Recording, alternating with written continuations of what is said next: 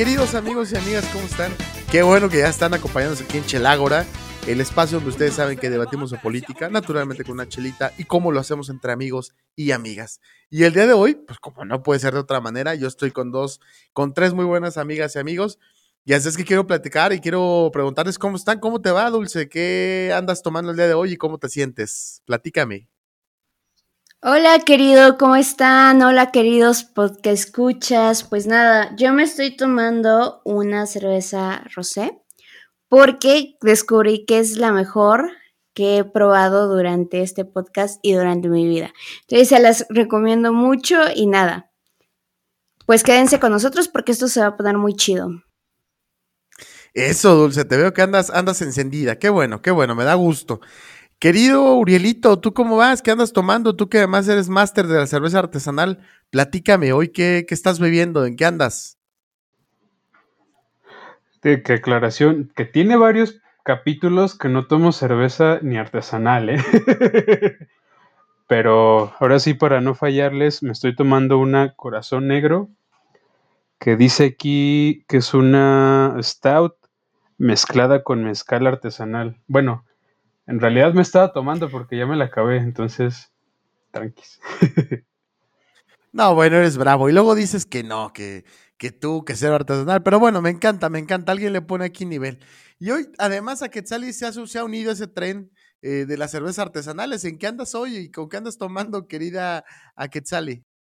Hoy ya voy a estar igual de hipster que mis amigos. Ah, no, y no voy a beber cosas deplorables como vinos de caja baratos. El día de hoy estoy tomando una cerveza Bajamar que me regaló mi amigo Yair, que siempre escucha el podcast. Entonces, un saludo para Yair. Y pues nada, estoy deprimida, harta del mundo, de todo. Entonces, con muchas ganas de quejarme el día de hoy en el podcast. Es que también sirve de terapia, ¿no? Ya lo habíamos comentado en algún momento. Y bueno, muy rápido y de modo introductorio, estamos a 36 días, 36 días exactamente, del 6 de junio, que es el día que estamos llamados los mexicanos, las mexicanas, a presentarnos en las urnas para escoger a un montón de cargos de elección popular. Entre ellos, y digamos que los que se más o menos se roban los reflectores, pues por una parte son 300 diputados de mayoría relativa, que van a estar en la Cámara de Diputados Federal, 200 de representación proporcional, que van a ser votados de modo indirecto, y 15 gobernadores, gobernadoras, que pues estarán peleándose ahí su situación. Nosotros ya hemos hecho por ahí algunos, em, algunos episodios previos, platicamos sobre esta onda de la farándula en política, que seguramente últimamente han visto que pues sigue llamando la atención. Ahí está el caso de Alfredo Adame y sus mentadas de madre. Está el, caso de esta, eh, que yo no sabía que era eh, como famosa en, en OnlyFans, que, que ahora es... Eh, em, eh, digo, luego, luego hablamos sobre el tema, ¿no? Que ahora es este, candidata de RCP, bueno, 25 mil cosas. Pero ahora, pues queremos platicar con ustedes porque además nos lo han preguntado, ¿eh? No lo estoy, no lo estoy inventando. Sobre las elecciones en genérico, ¿qué creemos que viene? ¿Dónde estamos parados? Y sobre todo, pues, ¿qué creemos que va a pasar? Ustedes recuerden que aquí no somos adivinos, sino más bien analistas. No, no, no, otro, nos gusta chelear. Pero, pero bueno, quisiera comenzar por esa cuestión.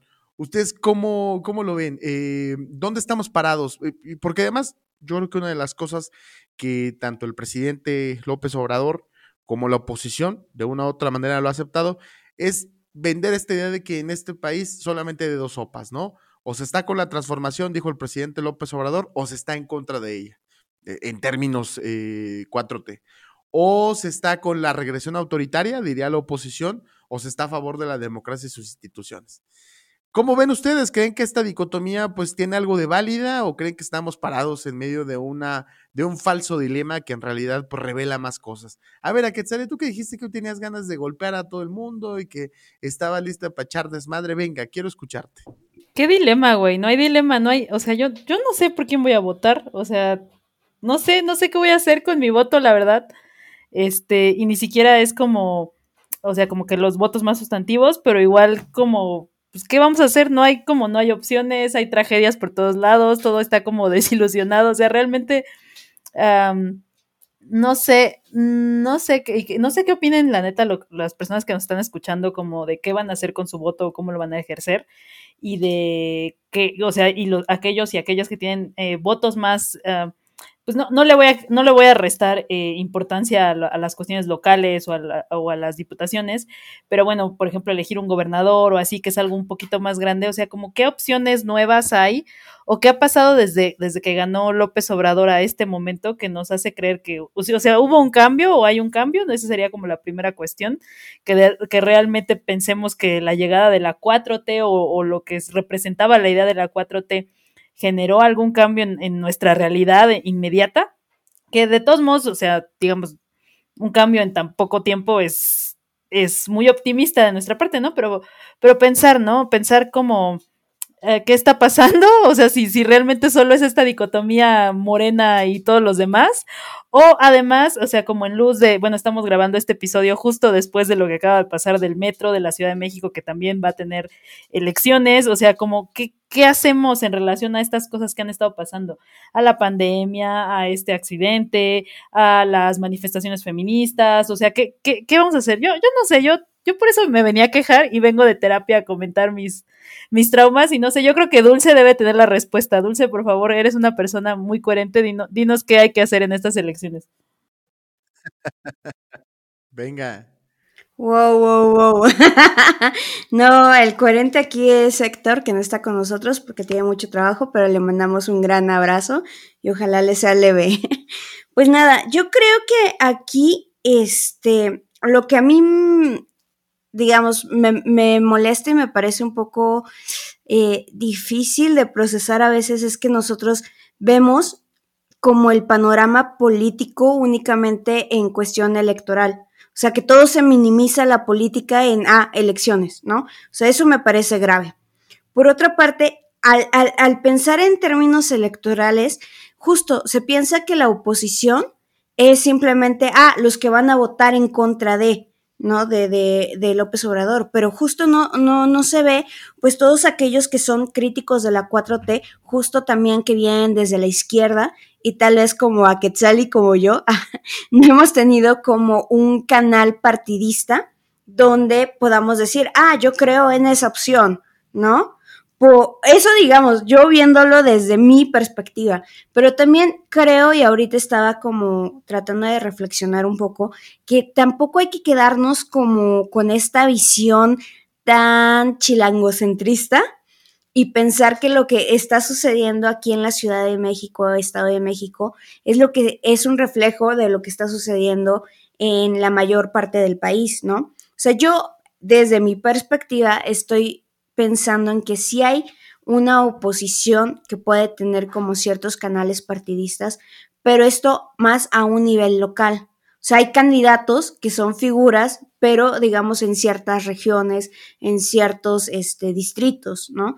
Que esto no es lo mismo pensar en, en a quiénes se va a elegir en el ámbito federal. Y creo que esto no hay que perder de vista, porque incluso aunque, digamos, eh, en el ámbito federal eh, Morena pueda ganar este, la mayoría, yo, desde mi perspectiva de, iba a decir analista, pero me gusta más especuladora, siento que es este, una cuestión de que eh, en el ámbito local es ahí donde la oposición puede canalizar más los votos, ¿no? Con ciertos este, candidatos que puedan ser elocuentes o no, eso ya no nos toca a nosotros decidirlo, pero sí ver los resultados y creo que eso es lo que quería decir básicamente. Venga, Dol. Ese, ese está muy interesante, Uriel, porque para nosotros los politólogos pues hablar del proceso electoral y de las campañas es como nuestro Disneylandia, ¿no? O sea, nos encanta y pensamos que va a haber grandes eh, discursos y que se van a discutir enormes temas y que eh, se van a descubrir cosas nuevas y que la opinión pública va a estar revolucionada. Pero ya llevamos un mes de campaña de los dos que duraban, eh, Uriel, y pues parece que no tenemos como muchas novedades, ¿no? De hecho, incluso, digo, esto a nivel federal, o sea, creo que no ha habido como muchos cambios. Y si nos ponemos a pensar en las gubernaturas, como lo decía mi querida Dolce, pues excepto la de Samuel García, la única que es la que ha dado el vuelco, o sea, que iba en tercer lugar y ahora parece ser el primero, pero en el resto, pues parece que los que iban ganando siguen ganando, ¿no? Incluido el caso de Michoacán y de Guerrero, donde Morena ni siquiera tenía candidato y pues parece que sigue arriba en las, en las encuestas. ¿Cómo lo ves, Uriel?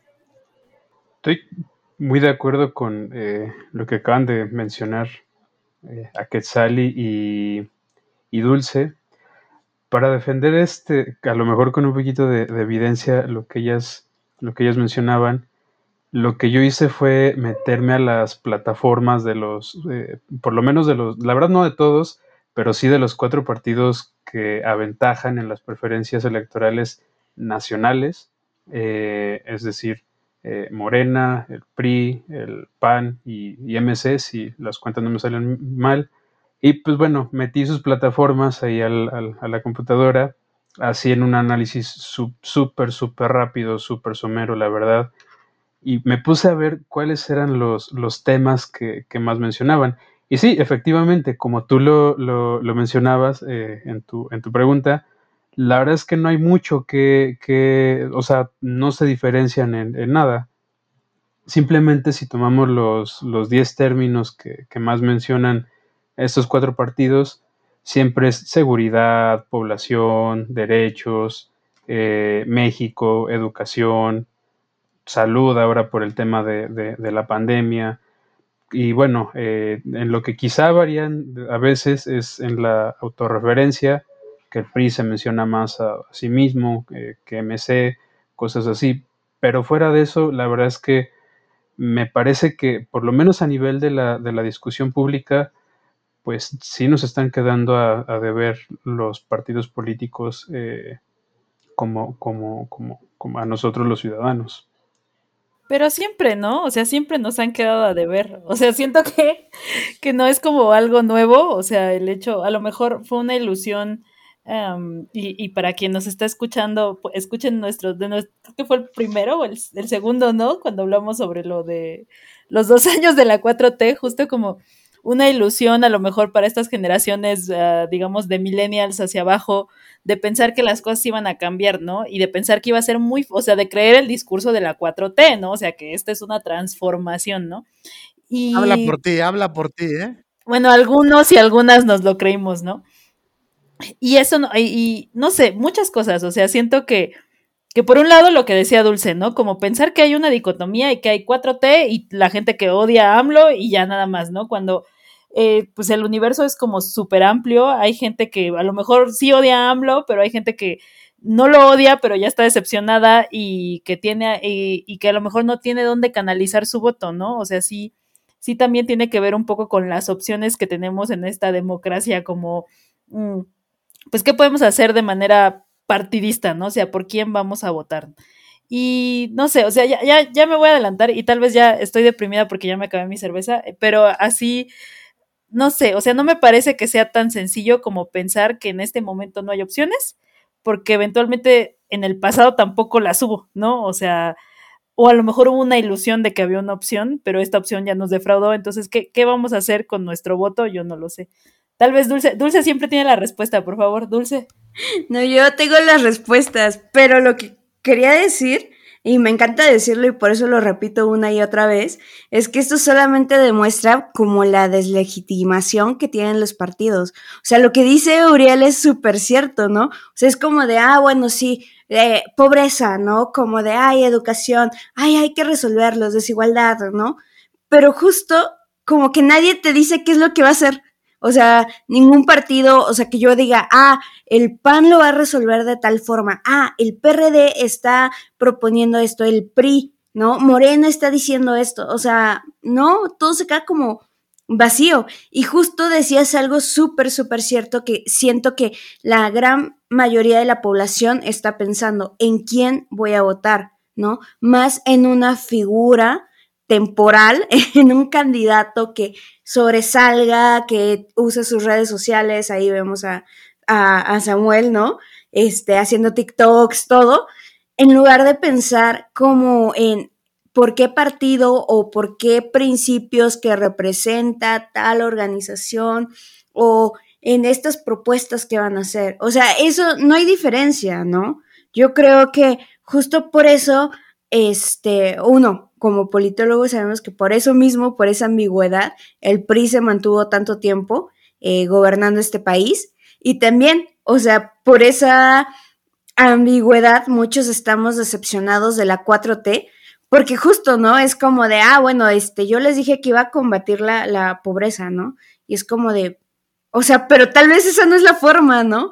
O, o, que iba a llevar este desarrollo a no sé dónde. Y es como de, ay, estás haciendo como obras públicas como, no sé, el tren Maya, este, vean esto de la línea 12. O sea, no es solamente como de voy a, a poner grandes obras para canalizar votos. O sea, creo que justo el debate público simplemente se ha eh, decantado por este tipo de, de, situaciones, ¿no? Únicamente como en obras, en construcción, no importa cuánto, es como de, como Moreno, que hizo así un montón de carreteras a todas partes de Puebla. y, en realidad es como de, bueno, ¿y, y qué más? O sea, ¿y qué, qué, qué hiciste? O sea, sí le das trabajo, empleo a las personas, pero eso nada más es temporal, en lo que dura la obra. ¿no? O sea, e, e, eso ya, eh, todas las propuestas solamente son temporales, pero nadie le da un seguimiento y lo que nosotros en algún punto veíamos en, la maestría, ah, promocionando. Venga. Ojalá que nos patrocinen. Ah, pero esto, ¿no? De que no hay planes de, de, de desarrollo, de gobierno, una visión a mediano y largo plazo, sino que por una cuestión electoral, donde se ha minimizado la política solamente a eso, solamente quedan en eso, en, en, proyectos este, trienales o sexenales, dependiendo del tipo de elección que sea, ¿no? Y le cedo la palabra a Quetzali, que está muy emocionada por participar. es que, güey, es que, güey, me hiciste pensar como, ¿y por qué? O sea, porque funciona eventualmente, ¿no? O sea, funciona que nos digan, ay, hicimos 10 carreteras, hicimos no sé qué, o, o eh, justo un mes antes de la elección, o bueno, antes de la veda electoral de repente te arreglan el parque de la esquina y entonces dices, ah, bueno, voy a votar por esto, ¿no? O ahora con esta onda de las vacunas, así como, ay, bueno, o sea, todo el mundo, el mundo estaba valiendo madres, pero vacunaron a mi abuelo, entonces voy a votar por este partido, ¿no? O sea, también nos habla un poco de lo que exigimos como sociedad, ¿no? O sea, de, que ya estamos tan hasteados y hartos y desesperados y lo que quieras, desesperados y desesperadas, que entonces ante la mínima eh, muestra de cordura o algo así, dices, bueno, ya, el menos peor, ¿no? Y eso también yo creo que es un problema, ¿no? O sea, pues porque entonces así, así se mantuvo el PRI muchísimos años y así se van a mantener los partidos que se mantengan en, en ese sentido. O, bueno, no, no, sé ustedes qué opinan. O sea, pero tampoco, también no es una ilusión nuestra pensar que, que, que va a haber planes de gobierno y debates sobre políticas públicas. Digo, mi pregunta es, más allá de los politólogos, ¿Le interesaría a la gente, a las personas comunes? O, o a lo mejor les llama más la atención tener este tipo de notas de color, como insisto, Alfredo Dame mentando la madre, como Samuel García haciendo TikToks, como pues, ese tipo de situaciones. Uriel, ¿crees que... A ver, a ver venga, Quetzali, porque, porque de pronto uno dice, no, es que sí, las políticas públicas, y yo estoy completamente de acuerdo, pero es, es, y de, verdad, en parte estoy jugando abogado, del diablo y en parte estoy hablando desde la, desde la tristeza. ¿Son las campañas electorales el momento propicio para tener estos debates o, o es una batalla que tenemos perdida? Es que son dos funciones diferentes, ¿no? O sea, la función de comunicación para conseguir el voto, que ahí, o sea, pensando en el debería ser, o sea, debería de haber una propuesta que de alguna manera se traduzca de alguna forma simple para que la gente la entienda, ¿no? Pero otra, o sea, eso, por ejemplo, eso que dijiste de Alfredo Adame, o sea, hasta como que me prendió, ay, por eso volvió a pedir la palabra, perdón, pero sí, o sea, porque inmediatamente pasó esto y, o sea, el güey será detestable o no será detestable, te puede caer bien o te puede caer mal, lo que tú quieras, pero inevitablemente o sea, hubo alguna especie de conexión con que le mentara la madre a un güey, ¿no? O sea, porque eso es algo que en Ciudad de México pasa, ¿no? O sea, que se te mete alguien o algo así, le mentas la madre, ¿no? Entonces, despuésito de que hizo eso, que parecería que es algo que le debería restar votos, no sé si a ustedes les llegó este famoso mensaje de que podías agregar a Alfredo Adame en tus grupos, ¿no? Porque a mí me llegó como por tres grupos diferentes y entonces yo lo primero que pensé dije, esto es campaña. Sí me llegó, sí me llegó. Exactamente, o sea, porque de esa manera él logró conectar con la gente que mienta madres en el tráfico, ¿no? O sea, como que dijiste, ay, a lo mejor es un pendejo, pero voy a votar por él porque jajaja, ¿no? O sea, como, no sé si le funcione, o sea, sería bueno pensar si le va a funcionar después, ¿no? Pero creo que un poco así funciona, ¿no? O sea, es, exactamente lo mismo que, que con lo de Samuel, o sea, nosotros no somos, no estamos en, en de aquel lado del norte como para, para votar por él, pero aún así hasta acá nos llega, ¿no? Y como, como esta campaña súper en redes de la pareja perfecta, o sea, como con su novia que está súper guapa y como así, o sea, eso llega, ¿no? Y aunque no haya mensaje atrás de eso, nos llega, ¿no? Y, probablemente va a haber gente que va a votar por eso, ¿no? Así como va a votar porque le pareció curioso que Adame mentara madres en el tráfico, como va a votar porque se ven bonitos y guapos y güeritos en la foto, ¿no? Entonces eso también, no sé, o sea, no sé qué, qué dice de nosotros como, como electorado, ¿no?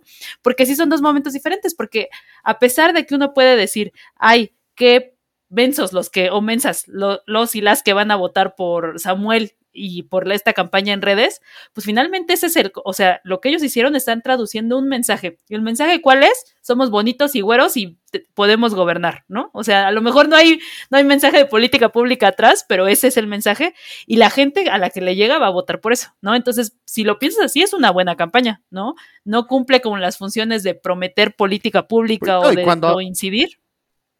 No, no, ya, date, ya hablé mucho. Y es que cuando te la, cuando te la prometieron, pues tampoco es que haya habido política pública, ¿no, Uriel? Que lo agarré justo a medio sotolo, no sé qué esté tomando. Venga, Urielito. Un tequilita que me traje de, Guadalajara.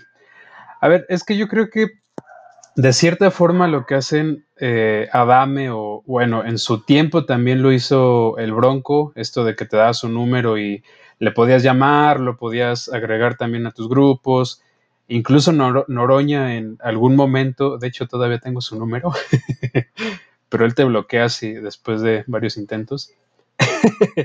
Venga. Lo que pasa, cuando eres una opción muy chiquita, cuando no sabes siquiera si tu partido va a mantener el registro o tu candidatura va a llegar siquiera al, final de la, de la, campaña, pues lo que tienes que hacer, tienes que hacer algo que la, con lo cual la gente te, conozca, algo que te posicione. O sea, la, es a lo mejor hasta, hasta una, una obviedad lo que, lo que voy a decir, pero la gente no puede tener una, una, opinión buena o mala sobre ti si antes no te conoce. Entonces, lo primero es eso, darte a conocer. Ya después tratas de, manejar tu, tu, tu, imagen pública. Y sí, bueno, pues te está dando de, de qué hablar. Eh, ahora, sí, que otra cosa es si nosotros como, como electores eh, en general eh, estamos capacitados o no capacitados, más bien en condiciones de, tomar decisiones sobre por quién vamos a votar basándonos, basándonos en las propuestas de, política pública. Y la verdad es que yo quisiera pensar que, sí, pero lo cierto es que, como lo hablábamos en, algún episodio anterior, eh, pues es muy difícil para, la mayoría de la gente. La mayoría de la gente pues pasa ocho horas en el trabajo, más a lo mejor dos o tres en el, en el transporte público, más la atención que le tiene que dar a, su hogar o a, su familia.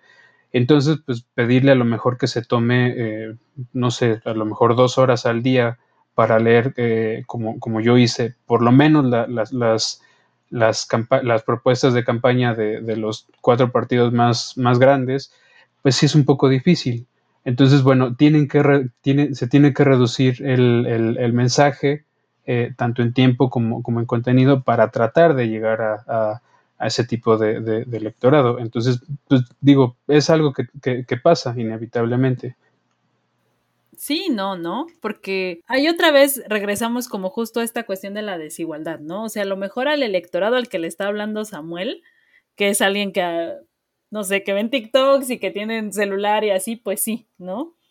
Pero, o sea, digamos como, no, a lo que voy es que no es una cuestión del medio, no es que reduzcan el mensaje como porque el medio les dice que tiene, o sea, como, como solo va a ser un mensaje en un reel de Instagram, entonces reduzco el mensaje. No, porque hay lugares donde no hay Instagram, pero el mensaje sigue siendo igual de reducido, ¿no? O sea, hay lugares donde no hay internet pero el mensaje en campaña sigue siendo, te voy a regalar un pollo o te voy a regalar esto, ¿no? Y, nos habla también de, lo que esperamos como electorado, o sea, de lo que esperamos que nos pueden hacer nuestros gobernantes, ¿no? Y habla también un, poco del desfase de, de, digamos, como sociedad, trabajar para conseguir algo, ¿no? Porque ya sabemos de antemano de tantos años, desde yo creo que la colonia, sabemos que las cosas son así, ¿no? Que por mucho que votes y por mucho que hagas, no parece incidir. Y entonces que a lo mejor los caminos no son los institucionales, ¿no? Pero bueno, ya perdón, ya no voy a hablar, ya voy a dejar de tomar vino para hablar tanto. No, no, échale, échale. A ver, Dul, eh, pero... ah, Justo creo, venga, venga. justo creo que aquí se toca un, un tema súper importante que tiene que ver como con la cultura cívica de cada uno de nosotros, ¿no? Por esto que yo les decía, que de repente es como de, ah, yo soy ciudadana, eh, tengo la responsabilidad de ir a votar, ya, ahí se acabó eh, todos mis deberes con la sociedad y ya. Como justo, y quiero como poner un ejemplo sobre también esta idea de, de la comunidad, de la identidad que falta mucho, eh, pues en muchas partes de México, ¿no? Simplemente con el uso de cubrebocas. Es como de, ah, bueno, yo me lo pongo, ¿no? Y es como de, bueno, o sea, sí, tú eres joven, no sé qué, puedes eh, sobrevivir, ¿no? Si no tienes una enfermedad grave, ¿no? Pero ¿qué pasa con el resto de la comunidad? Entonces, creo que si en una cuestión tan delicada como es, eh, pues, mm, no sé, tu salud, la vida, las personas son súper irresponsables, o sea, de repente como sí es un poco muy idealista, este, como decir, ah, sí, claro, las personas van a leer sobre, este, las políticas públicas y van a entender cuáles son las obras, cuáles son los problemas, cómo tienen que solucionarlos, cuál es la mejor forma. Y creo que también es una forma muy elitista de verlo, ¿no? Porque creo que sobre todo este, nosotros lo hablamos porque somos politólogos, ¿no? Pero justo como bien decía Uriel, hay, hay pues muchas personas y alcohólicos, ah, pero sobre todo, ah, justo, ¿no? De que no todos han, han tenido como esa eh, educación tan profunda de lo político, eh, no sé, formación cívica y ética y ya te dan ahí como unas cositas más como de valores y cosas así, pero pues, no tienen tanto que ver como con la forma de gobierno. Pues sí, ¿no? pero, pero, pero ¿cómo rompes esa cadena, no? O sea, ¿qué dirías tú? Ay, ya, perdóname que te Dulce, pero imagínate que te... Y ahorita, porque yo no, lo, yo no sé qué contestar, o sea, si, si algún familiar mío me dice en este momento, tú dime por quién votar, ¿no? O sea, ¿qué le vas a decir, güey? O sea, tú dime qué tengo que hacer para que mi voto funcione. Yo sabes qué es lo que haría y qué es lo que hago, así como buscar las opciones y decir, tales son las opciones. Yo no te puedo decir por quién votar porque esa es una forma muy este, autoritaria de verlo. O sea, yo no tengo esa autoridad intelectual ni moral para decir tienes que votar por tal persona. Es como, estas son las opciones. Esto es como una breve trayectoria de cada candidato. Este es el partido. Tú elige. Siento que esa es mi responsabilidad como politóloga hacia mi familia, hacia mis amigos, hacia mi comunidad, como informar lo poco que yo sé y que las personas tomen su decisión, ¿no?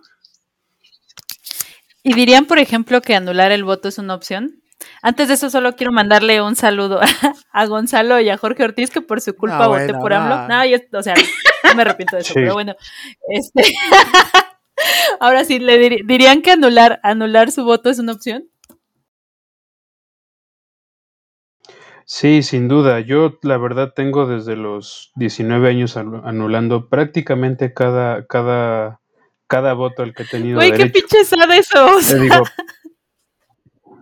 pues, o sea, mm, nací sad, moriré sad, lo No, amigos, esto ya me estoy deprimiendo. ya. Jorge, sálvanos, por favor, querido. Pero, pero cre- cre- creo que la, la verdad Venga, también otro deber, otro deber que este como que he tratado de, de- de acoplar a mi vida, pues es decirle a, mis familiares y, amigos que a lo mejor no son, no están tan interesados como yo en la política, pero que eventualmente votan y me preguntan por quién votar, es decirles, mira, pues, vota por quien tú quieras. La verdad yo siempre anulo y pues, recuerda que no toda forma de participación política es estrictamente electoral. Puedes ir a un eh, consejo en tu colonia, eh, puedes, no sé, desde firmar una, una petición y asistir a una, a una marcha por una causa que consideres justa, etcétera, mil, mil cosas que hay. Entonces, pues bueno, opciones hay y no todas son partidistas. Andan muy academicistas, muchachos. Digo, está bien, está bien, yo saben que los amo y los respeto. Pero bueno, a final de cuentas uno tiene que votar y una de las y uno tiene que elegir.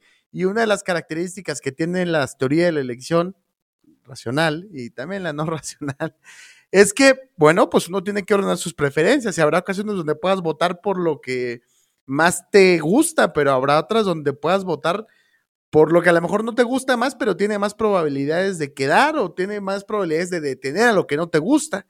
Y hacia allá es donde quiero ir con la siguiente pregunta, ya de hecho para ir cerrando.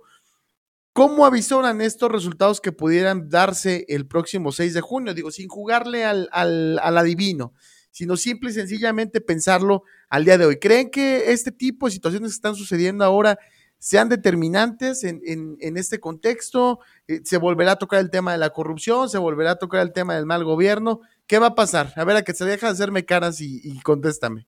Me soné bien, profe, ¿verdad? Perdón. Ya, saquen la quiniela mejor. Podríamos hacer una quiniela con los podcast escuchas. Yo creo que como no hay opciones, van a ganar los que pensamos que van a ganar. o sea, la verdad no creo que haya ninguna repercusión ni a pesar de que estamos en pandemia, ni de que se murió un chingo de gente en el metro ayer. O sea, no. Y yo, y yo tengo una visión pesimista en este momento, pero yo sé que Uriel o Dulce dirán algo más optimista. Venga, Uriel. Lo que yo creo es que sí, sin duda le va a costar tanto el mal manejo de la, de la pandemia como de la situación económica, eh, bastantes votos al, partido en el gobierno.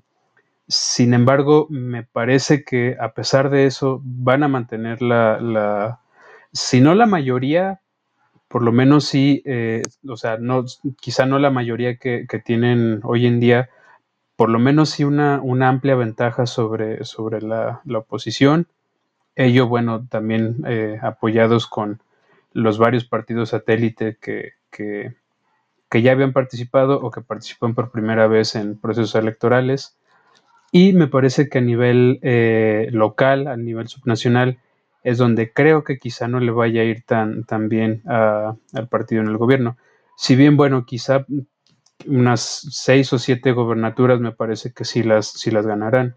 Entonces, me parece que pues sí, como dice Quetzali, a pesar de, todo lo que podríamos pensar que le hubiera costado un montón de votos al, partido en el gobierno, alguna ventaja van a, van a mantener.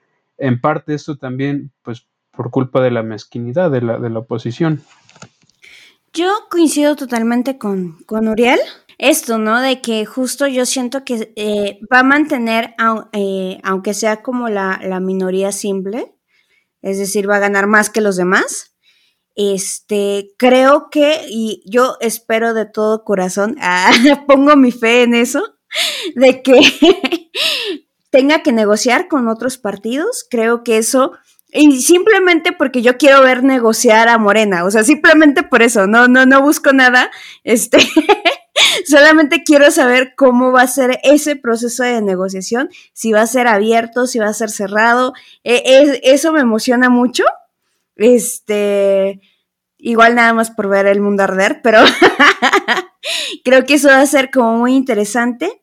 Siento que la oposición si es que podemos llamar la oposición como un ente eh, homogéneo, eh, visto, este, ente único, eh, va a avanzar en, los gobiernos locales, sobre todo yo siento que va a ser en cuestiones municipales, pero esa es como la visión que, que yo tengo.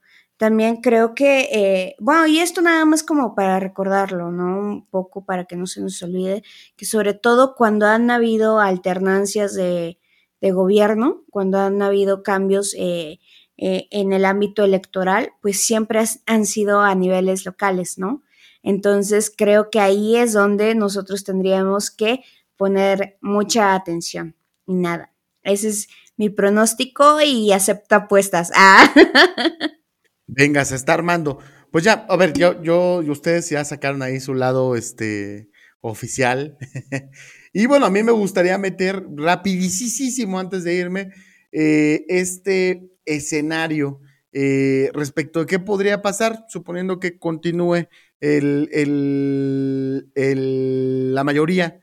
¿Creen ustedes que pues eh, haya este, este crítica o esta destrucción, no sé llamarle destrucción, pero ponemos así, desmontamiento de los autónomos, de etcétera, etcétera, o definitivamente es más bien una campaña este, que, que, suena más al, al, coco, ¿no? Que va a venir. Rapidito, ándele, contésteme, no me deje con la duda. No entendí tu pregunta. O sea, no entendí tu pregunta, repítela. Fraseala para que alguien más la entienda. no, no, pues, o sea, muy rápido. O sea, ¿crees que de volverse a confirmar la mayoría vengan una serie de reformas constitucionales que eh, hagan o que permitan más poder al partido que lo tiene ahorita o crees que no va a pasar? Es que ese es el discurso de Ricardo Anaya, ¿no? Donde en la campaña está diciendo eso, ¿no? De que, ay, no voten por Morena porque están votando contra la autonomía de los órganos y no sé qué. Entonces, sí, güey, qué hueva, qué hueva que cites a Anaya, güey. Me diste hueva, por eso no entendí tu pregunta. No, no, de verdad. A ver, lo que yo le estoy diciendo es... bueno, está bien. Pues nada, este, Uriel, antes de irme, ándale. No, sí, a ver, pues es que no, perdón, eh, ahora sí voy, ahora sí que voy a defender a Jorge Luis. No es campaña de Ricardo Anaya, lo dijo el presidente en una mañanera. O sea, él dijo, después de la, de la, de la elección, reforma constitucional y el, el, el, el IFAI se va a la función pública, el INE al, al, al, poder ejecutivo, al poder este, eh, judicial, etcétera. O sea, no lo dijeron, fue, fue, fue promesa de, pues no de campaña, aunque el presidente siempre está en campaña, pero sí lo dijo el, el, el, presidente. Entonces, eh, no es, tampoco creo que sea como, como asustar con el, con el coco, pero sí me parece que hay un tema ahí como de presión o algún tipo de, negociación eh, que por lo menos en el discurso sí, sí, sí está usando el presidente esta carta para, para ejercer presión sobre, sobre los organismos autónomos. Bueno, pues ustedes ya vieron, ustedes ya vieron. Pero siento que, o sea, el que ha estado como concentrando esta idea eh, ha sido Ricardo Anaya, ¿no? Por eso lo mencionaba. y creo que, este, ah, Dios mío, ya se me olvidó. Por el PAN, eh, porque volvemos a lo mismo, o sea, no hay oposición, la oposición tiene que estar encabezada por alguien. Güey, Güey, pero ¿a qué, a qué ciudadano ah, pues común le importa lo que digan Naya, güey? O sea, no, bueno, perdón, perdón, lo voy a refrasear, pero, o sea, como... yo nada más les voy a decir algo. Aquí o sea, a ti nomás, güey. bueno, no sé. ¿Quién, te dice, quién te dice, ¿quién te dice que todos son iguales? Pero además creo que... Va a votar. No, o sea, así es simple. Me parece muy claro.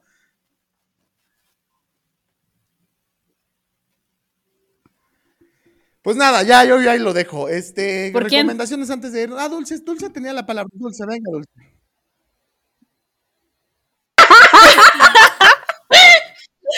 Raza, hagan una elección consciente de su voto, eso es lo que voy a dejar como. Ajá, investiguen quiénes son los candidatos, todo, difundan la información y nada. En especial, en especial, en especial la gente que sí nos escucha, porque los que nos escuchan, eh, o sea, si tienen un, o sea, si nos están escuchando, tienen un poquito de tiempo como para investigarlo, ¿no? Entonces, sí, hagan un, hagan un voto consciente, que es lo que yo voy a hacer porque estoy muy deprimida y no sé por qué voy a votar. Y además tengo que ir a votar al Estado de México porque no puede cambiar mi, mi INE, entonces tengo que hacer un voto consciente en el Estado de México. Ah, dice Dulce, no. Ah. No, nada, yo solamente quería decir lo de las reformas estructurales que, este, Nada, o sea, yo creo que eso se tuvo que haber hecho al inicio. Ahorita no, no tiene caso. No, no, no va a pasar. Simplemente ni siquiera como voy a considerar ese escenario. Ah, porque no, no va a obtener la mayoría y va a tener que negociar. Eso es lo que yo veo. Pero bueno, puedo equivocarme también.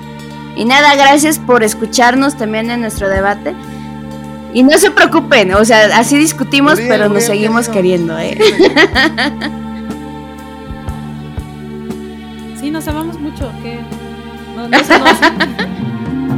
El amor duele, amigos. Pues nada, yo les recomiendo que nos sigan en, nuestras redes sociales, arroba y hasta luego. Gracias. Muchas gracias.